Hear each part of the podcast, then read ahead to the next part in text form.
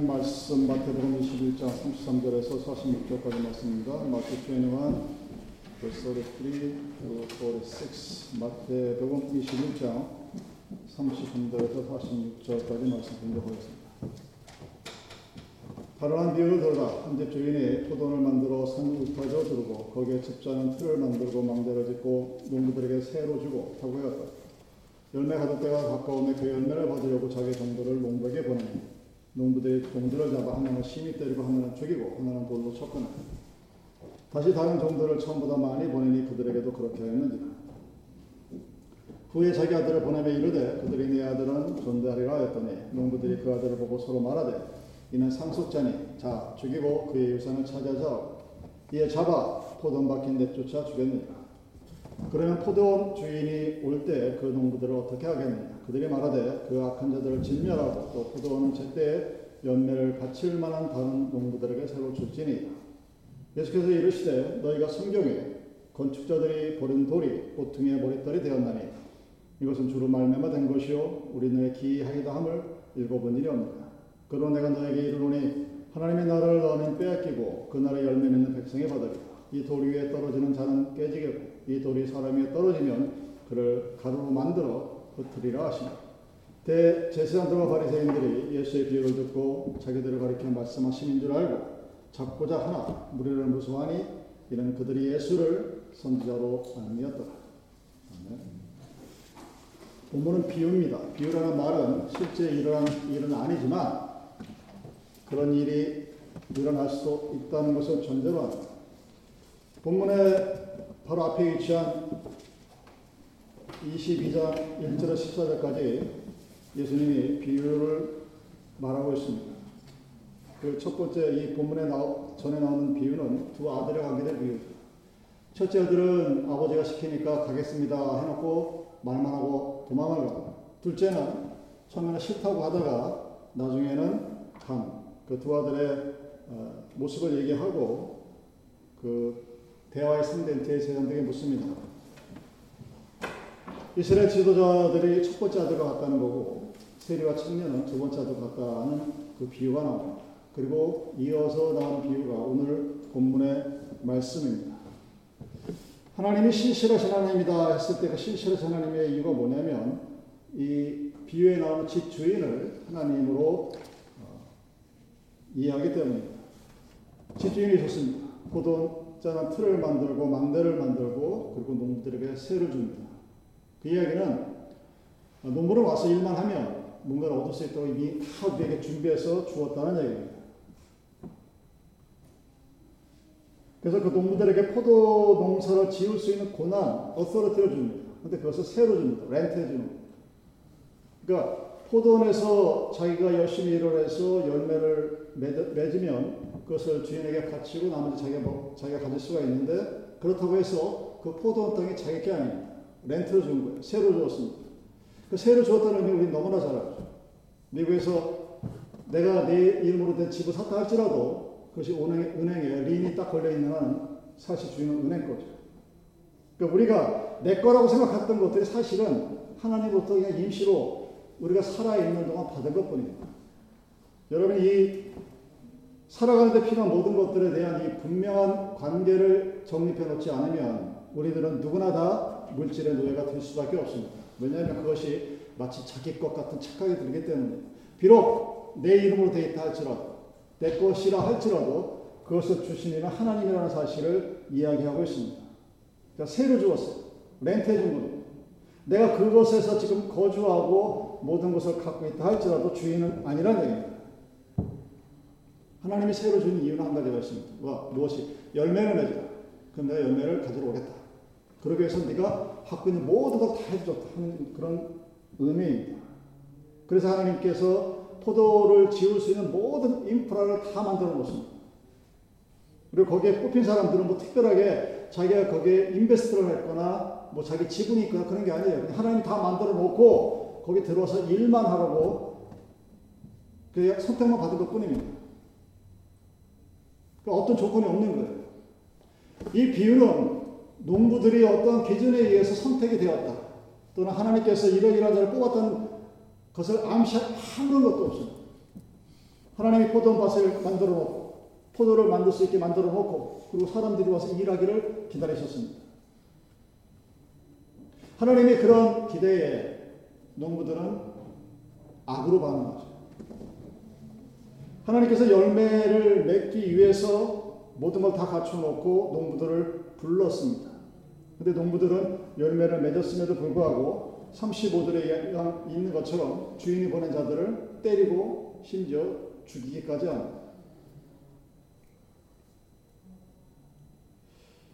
주인이 말하는 것은 그것을 다시 돌려달라는 의미가 아니었어요.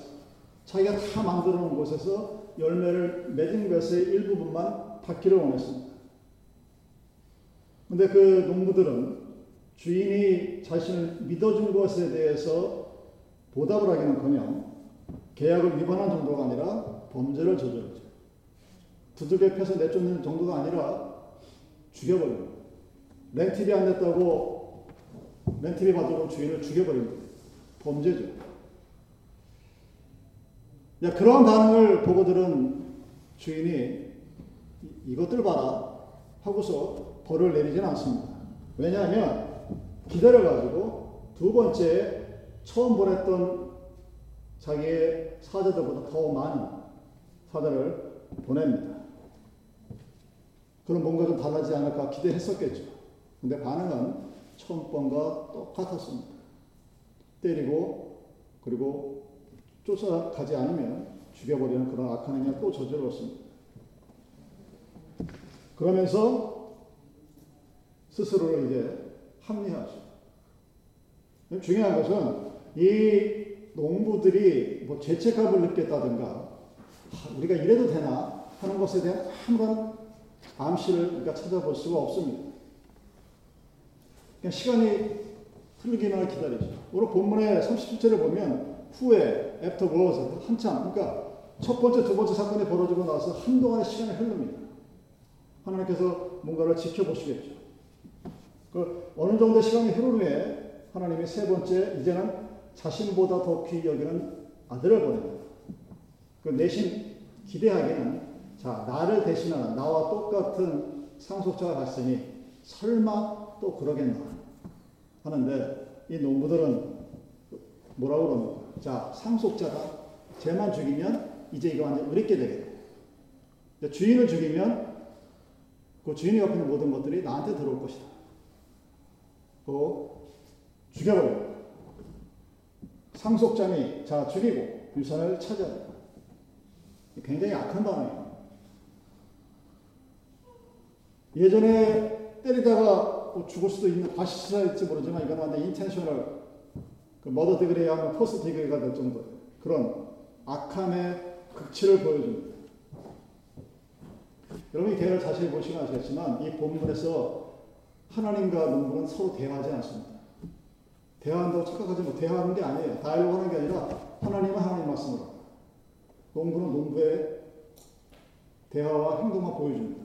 둘이 서로 다른 반응이에요. 둘이 서로 컨버세이션 하거나 무슨 의사교환하거나 이런 게 없어요. 왜? 서로 마음이 다르다는 것을 저자가 보여줍니다. 하나님 말씀, 하나님 하나님 말씀만 합니다. 농부는 자기가 나 이럴 수밖에 없었어. 내가 비록 나쁜 짓이지만 뭔가 저 이 세상을 사는 데 필요한 뭔가를 갖기 위해서 나는 이렇게 할 수밖에 없다고 스스로를 합리화시키는 모습을 내려갑니다. 그의 비유의 끝입니다. 이 비유를 들은 당시 사람들이 이야 정말 나쁜 사람들, 악한 자들이라고 표현을 하죠. 40절에 예수님이 당시 청주인 이스라엘 지도자들에게 묻습니다. 포도원 주인이 올 때 그 농부들을 어떻게 하겠느냐? 이 이야기는 그 예수님의 질문을 듣고 있는 당시의 대제사장들과 바리새인들도 너희들이 역시 그 포도원의 농부들이다 하는 의미가 짙게 깔려 있습니다. 너희들 같으면 이제 어떻게 하겠느냐 하고 질문하는 거죠. 그들이 보기에도 아, 저 사람 참 나쁜 사람. 착각하는 게 여러분 뭐냐면, 내가 하는 행위에 대한 자각이 없어요. 그래서, 아, 지금 저 얘기가 나한테 하는 얘기 같긴 한데, 참 나쁜 놈들이네. 왜냐하면 자기는 그 정도는 아닐 거라고 생각하거든요. 우리 성경 말씀을 대하면서 그런 식으로 대합니다. 말씀이 때로 여러분들의 영혼을 골수같이 쪼갠다고 하는 그 의미는 뭐냐면 그걸 내가 받아들였을 때 얘기예요. 근데 대, 그렇지 못한 경우는 지금 이 비유에 나온 대제사장들처럼 야 정말 바쁘구나 어떻게 사람이 저럴 수가 있지? 분명히 예수님이 가만히 앞뒤 문장을 보면 자기한테 하는 이야기 같은데 설마 설마 나는 저 정도는 아닐까 하고서 돌려서 그 사람들에게 비난을 하고 있습니다. 어우 정말 나쁜 놈들. 자기들이 보기에도 하나님은 오르신 분이었어. 세상에 그런 분이 어디 있어? 세상에 저런 나쁜 놈은 없을 거야. 근데 그게 자기라는 생각은 절대로 안 합니다. 그래서 41절에 아주 거침없이 이렇게 대답합니다. 악한 자들을 진멸하고 포도는 제때 열매를 맺힐 만한 다른 농부들에게 새로 줄지니이다. 두 가지 의미가 있죠.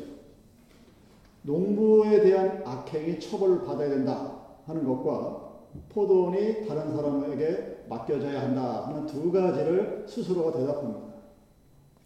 그 악행이 얼마나 대단했는가 하는 것을 진멸하다는 표시로 표시합니다. 그 진에 해당되는 단어가 카코스, 영어로 시비얼.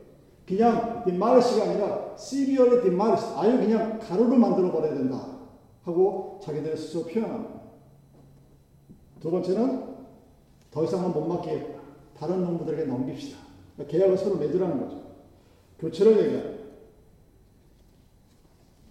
우리는 지금 그 이 본문을 보면서 아 이래서 하나님의 복음이 하나님의 말씀이 유대인을 넘어 이방인으로 왔다고 해석을 합니다. 그건 우리들의 해석. 당시 이 백성들은 그런 의미는 모르겠지만 어쨌든 이 백성들은 굉장히 나쁜 사람이니까 그것이 나에 대한 얘기임에도 불구하고 자기는 그것을 모르고 야 어쨌든 저 백성은 체인지해야 되는 거야. 농부는 교체해야 된다. 이렇게 얘기합니다. 그러니 신학적으로 야 이제는 유대인은 핏줄에 의지하지 아니하고 하나님의 나라를 소유할 수 있는 하나님의 그 기준은 그 나라의 열매를 맺는 것이다 하고 나중에 신학적으로 해석하는 것뿐이에요. 당시 이 대답을 한 그 당시의 종교 지도자들은 그 악행이 참 나쁜 짓이다 하고 평가할 수 있었지만 그것이 자기 자신이라는 것에까지는 미치지 못했습니다.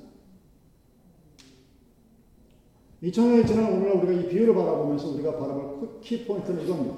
그러면 하나님이 풍성한 열매라는 이 풍성한 열매를 우리가 어떻게 받아들일까 하는 얘기입니다. 41절을 보면 포도원이 누구에게 맡겨지는지를 설명합니다. 자, 나쁜 파머들이 굉장히 나쁜 사람들이었어요. 이 교체를 해야 되는데 누구에 교체하느냐? 제때 열매를 바칠 만한 농부들. 즉, 포도원 밭에서 일을 해서 열매가 생기면 그 열매를 하나님께 드릴 만한 사람들로 하나님 나라의 포도원의 일꾼들이 바뀌어 된다는 것을 의미합니다. 열매를 맺지도 않고 열매를 수고하러 온 주인의 종들을 때려 죽이고 주인의 아들을 죽여버리면 그런 사람들은 이제 더 이상 하나님의 나라에 존재하지 못한다는 의미죠.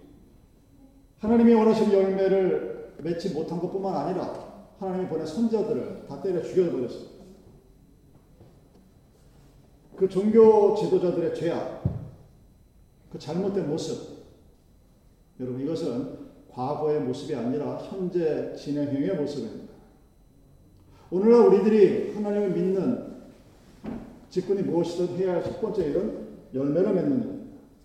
열매를 맺어서 가장 좋은 시기에 하나님의 사자들, 다른 말로 하나님에게 돌려드릴 수 있는, 내놓을 수 있는 그런 농부가 되어야 한다는 소리입니다.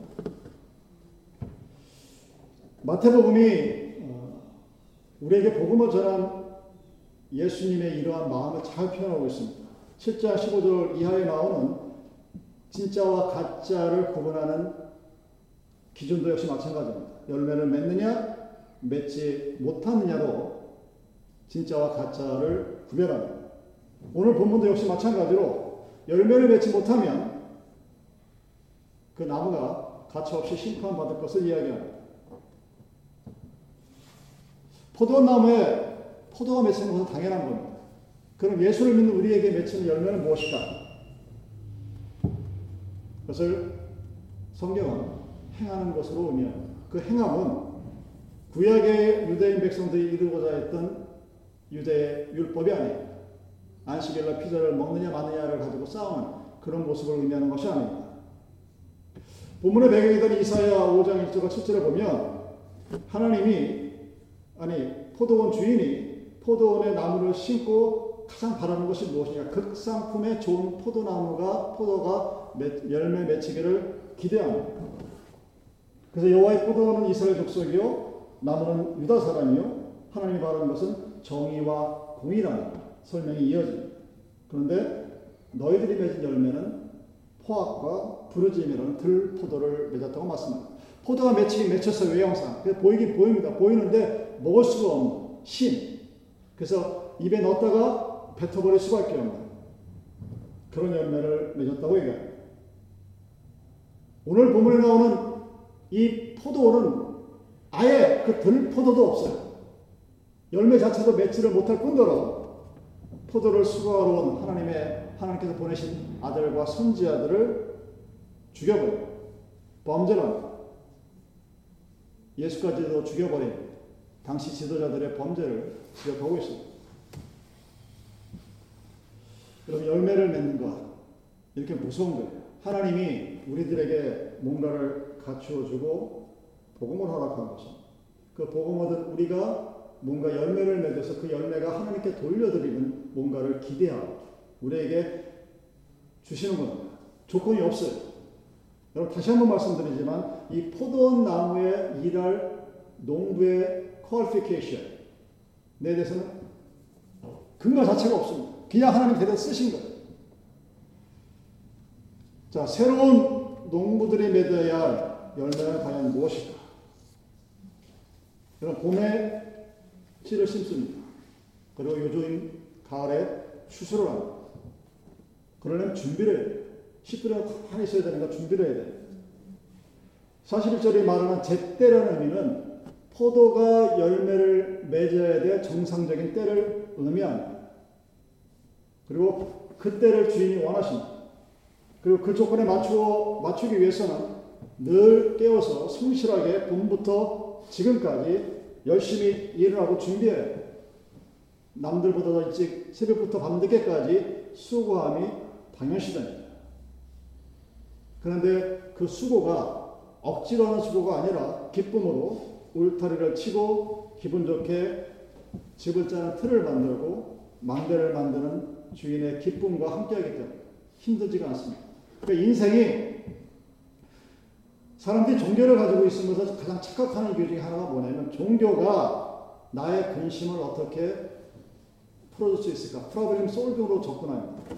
종교라는 이 거대한, 특히 기독교는 내가 어떤 존재인가를 깨닫게 해주는 거예요. 제가 누누이 말씀드리지만 나는 왜 인간으로 태어나고 그것도 누구의 아들, 딸로 태어나고 지금까지 살아고 무엇을 하다가 무엇을 열심히 살다가 어디로 갈지까지 알고 있어야 나에게 주어진 오늘의 이 현실이 막 속상하고 짜증나고 아니면 너무 세상이 좋아서 하나님 쳐다보지도 않는 그런 삶으로 살지 않습니다. 우리가 사도 바울이 얘기하는 그 매일매일의 감사와 기쁨과 찬양은 나라는 존재가 하나님과의 관계에 있어 어떤 의미인가를 정확히 깨달을 때 알게 됩니다. 오늘 본문에 나오는 이 포도원의 농부들은 자기가 어떤 존재인지 몰랐어요. 눈에 보이는 게 뭡니까? 어느 날 갑자기 딱 보니까 엄청나게 큰 포도원 나무밭과 포도 열매가 자기 것 같아요. 그래서 그것을 차지하기 위해서 사람을 죽이는 악행도 서, 서슴치 않고 저질러요. 잘못을 저질렀음에도 그 잘못이 자기 것인지도 모르고 살아가요. 근데 하나님은 우리들에게 그것을 주셨을 때, 나에게 삶이라는 것을 주셨을 때, 나에게 이 땅에서의 어떤 모습을 주는 시간과 공간을 허락했을 때, 그것이 미국이든 한국이든 어떤 나라든 그 시간 동안 내가 너와 함께 있음으로 해서 내가 너에게 준 것들을 통하여 그것들을 통해서 열매 맺는 그 어떤 것들을 나에게 원하시는 거죠. 그 나는 여러분들은 하나님부터 받은 그 어떤 모든 조건의 그것들이 어떠한다 할지라도 하나님께 뭔가를 돌려드릴 수 있는 그런 삶을 살아야 된다는 겁니다. 여러분 봄에 씨를 뿌릴 때 포도 씨 하나를 딱 뿌리고 아 여기서는 포도 한 송이 이런 놈은 단어도 없어요. 달란트 비유로 여러분 잘 생각해 보십시오. 나에게 한 달란트 하나님 나한테 하나 줬어? 나도 너한테 하나만 줄게. 걔는 어둠 속으로 끌려와요. 두 개 받은 사람이 네 개를 만들었어. 오늘 씨앗을 하나 심은 사람이 가을이 돼서 내가 단 하나의 씨앗만을 해서 뭔가를 일을 한다면 그것처럼 미련하고 어리석은 인간이 없어져 있겠죠. 그 겨자씨 하나리 새가 깃들을 푸른 나무를 만들듯이 벽씨 하나리 수백 개의 쌀을 만들듯이 포도씨 하나리 한 송이의 포도가 아니라 수십 그루의 포도송이를 만드는 길을 원하시는 것이 농부의 바람 또한 하나님의 바람 이런 요한복음 15장에서 포도나무 비유에서 예수님 이렇게 말씀하십니다. 너희가 예수 안에 붙어 있으면 열매가 저절로 생길 것이라고 얘기합니다. 그 말은 농부의 아버지, 즉 이 포도원의 주인이 어떤 의미로 우리를 포도원의 농사를 맡겼는가를 아주 명확하게 보여줍니다. 더 많은 열매를 보여줍니다. 또한 동시에 15장, 요한복음 15장 2절은 열매 맺지 않는 나무를 잘라버리죠. 잘라버리는 이유가 뭡니까? 더 좋은 열매를 맺기 위해서입니다. 8절에서도 열매를 많이 맺으면 내 아버지가 영광 받으실 것이다. 라고 요한복음 15장 8절에서 분명히 말씀하고 있습니다. 즉, 이 포도원 비유에서 하나님은 포도원 주인은 그 안에서 일하는 우리들에게 분명히 뭔가 기뻐 받으실 만한 열매를 원하신다는 것입니다. 어떤 포도나무를 심었을까? 본문은 얘기하고 있지 않습니다. 어떤 포도나무인지 종자는 모르지만 본문의 비유가 되는 이사야 5장을 보면 주인은 바라는 것은 딱 한 가지였습니다. 극상 가장 좋은 최상의 포도주를 포도를 바라고 있었다는 의미입니다. 그 포도는 우리가 보기에도 아주 알맹이가 크고 먹으면 입이 타는 굉장히 좋은 그런 포도일 것을 아마 우리가 다 알 것입니다. 신맛 나는 포도는 포도가 아닙니다. 아무리 잘 보게 생겼어도 먹으면 맛이 있어요.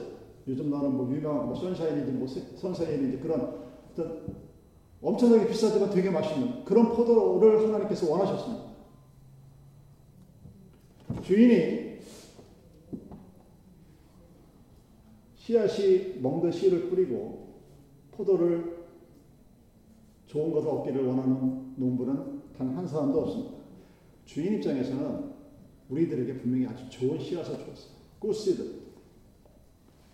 그리고 그 씨앗이 잘 자라기 위해서 포도원 자체를 아주 안락하고 좋은 곳으로 만들어서 우리에게 허락을 했습니다.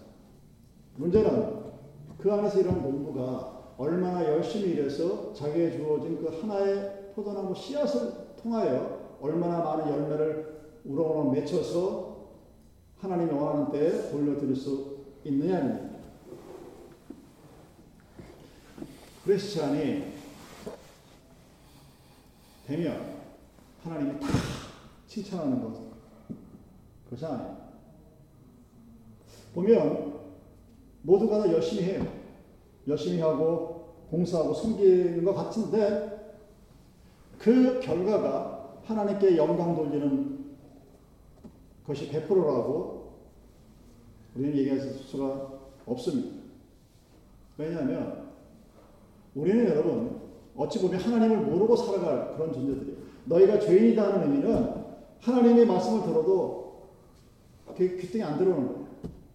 너 잘났으니까 너희들끼리 살아 하고 냉겨치는 그게 죄인입니다. 근데 우리는 하나님의 말씀을 들었을 때 뭐, 뭔지 모르지만 속깃해서 아멘하고 세례받은 사람들. 그 죽을 수밖에 없는 우리 존재들이 그것을 받아들일 수 있었던 것은 내가 아니라 나의 믿음이 아니라 나의 지적인 능력이 아니라 야 내가 하늘을 보니 하나님이 저기 계셔서 내가 믿어야 되겠다가 아니라 나도 모르게 내 안에 존재하는 성령님의 존재 때문입니다.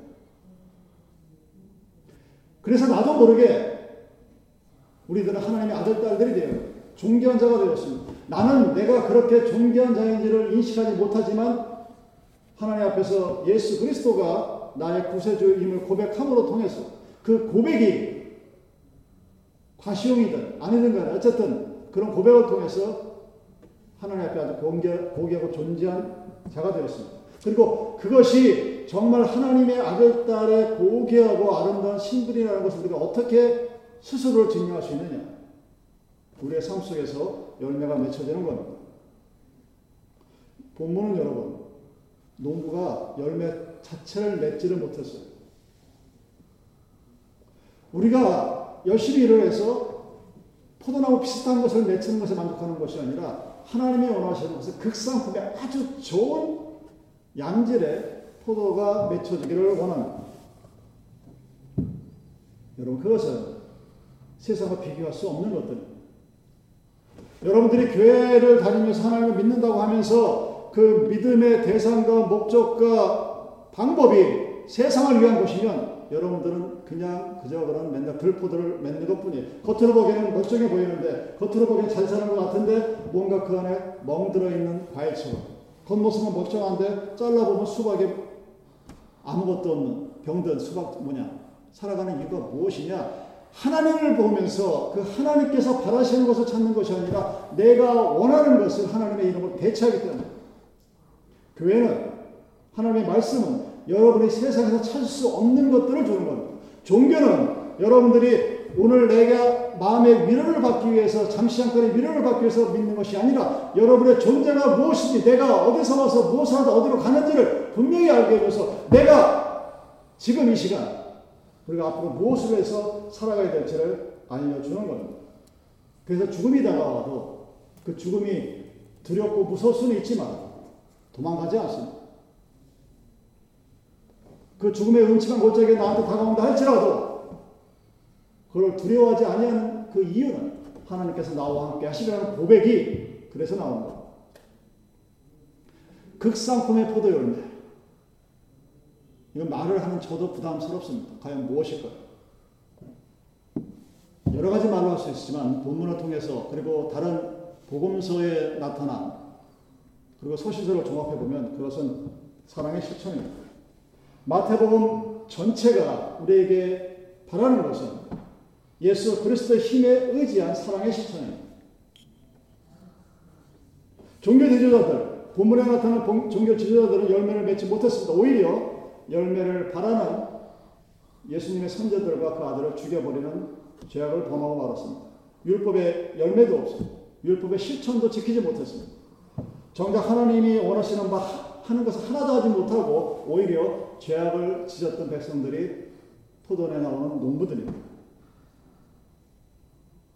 근데 우리가 어떻게 그런 사람들과 다룰 수 있을까? 우리는 어떻게 그런 사람들과 다르게 하나님이 원하시는 가장 좋은 품질의 포도나무를 얻을 수 있습니다.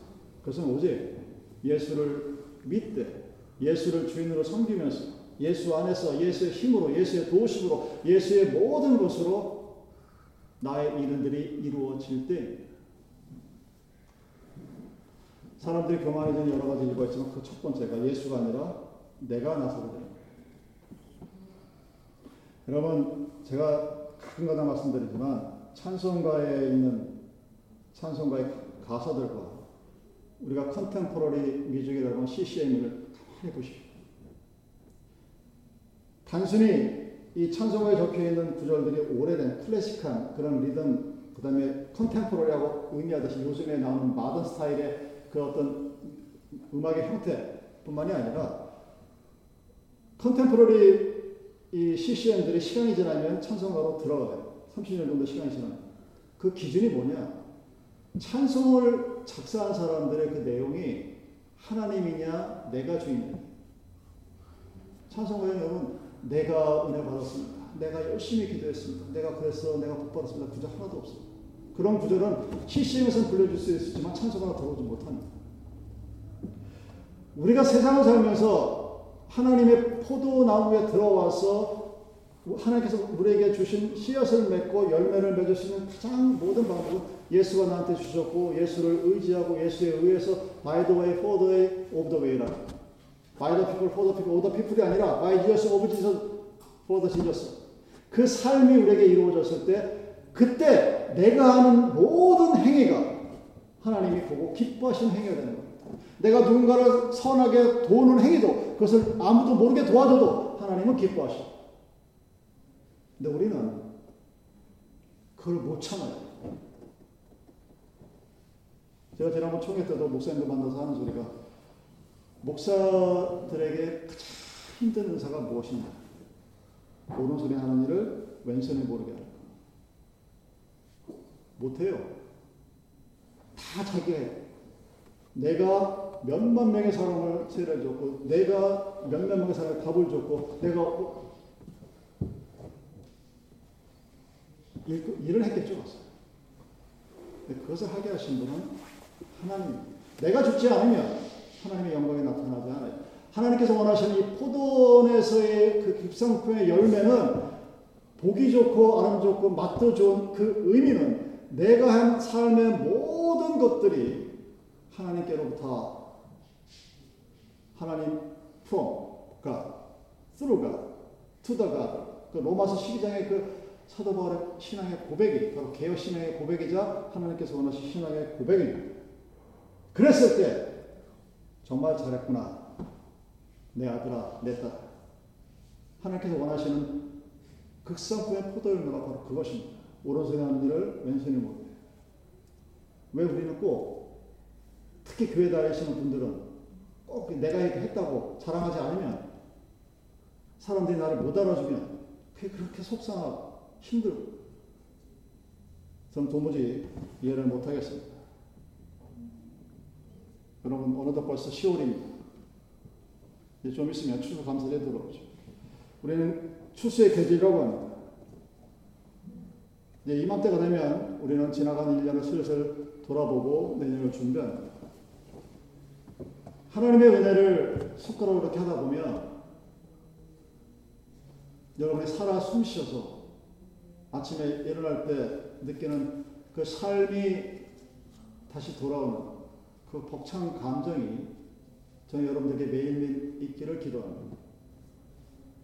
아침에 눈을 뜨고 나서 아휴 오늘도 일하러 나가야지.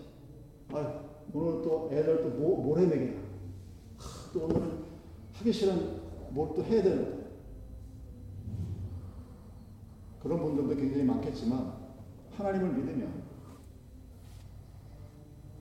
그긴 죽음 같은 잠에서 다시 깨어나게 하시고 눈을 뜨게 하시고 숨을 쉬게 하시고 하루를 생각하게 하시고 하나님이 지금까지 나에게 하셨던 그 은혜가 내가 기억이 된다면 그 과거에 나에게 행하셨던 그 하나님의 역사를 오늘 내가 바랄 수 있다면 그 하나님의 은혜에 감사하면서 오늘을 살아갈 수가 있게 됩니다. 그랬을 때 우리는 나에게 주어진 달란트가 하나든 다섯이든 열이든 그 씨앗이 달랑 겨자씨 씨앗만 아주 조그만 믿음이라 할지라도 그 하나를 하나님께 의지하고 맡겨서 새가 깃들 만한 풍성한 나무로 자랄 수 있게 하시는 그 하나님의 은혜와 능력, 권능 의지하고 살아갈 수 있게 되는 것입니다.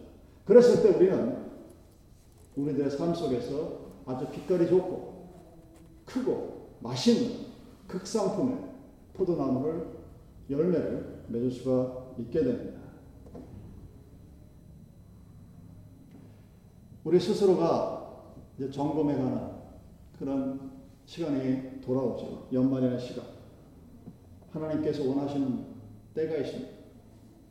하나님께서 원하시는 그 하나님의 시간, 나의 삶이 풍성한 포도를 맺어서 하나님을 기쁘게 해드리는 그런 삶을 살아갈 수 있는 여러분들이 되기를 소원합니다. 여러분들의 삶에 하나님께서 항상 나와 함께 하셨습니다. 감사합니다. 고맙습니다. 하나님 함께 인도해 주시옵소서. 기도 아침에 눈을 뜰 때마다 주의 인자하심에 감사하며 하루를 시작할 수 있는 주님의 백성이 되기를 Я думаю, куда?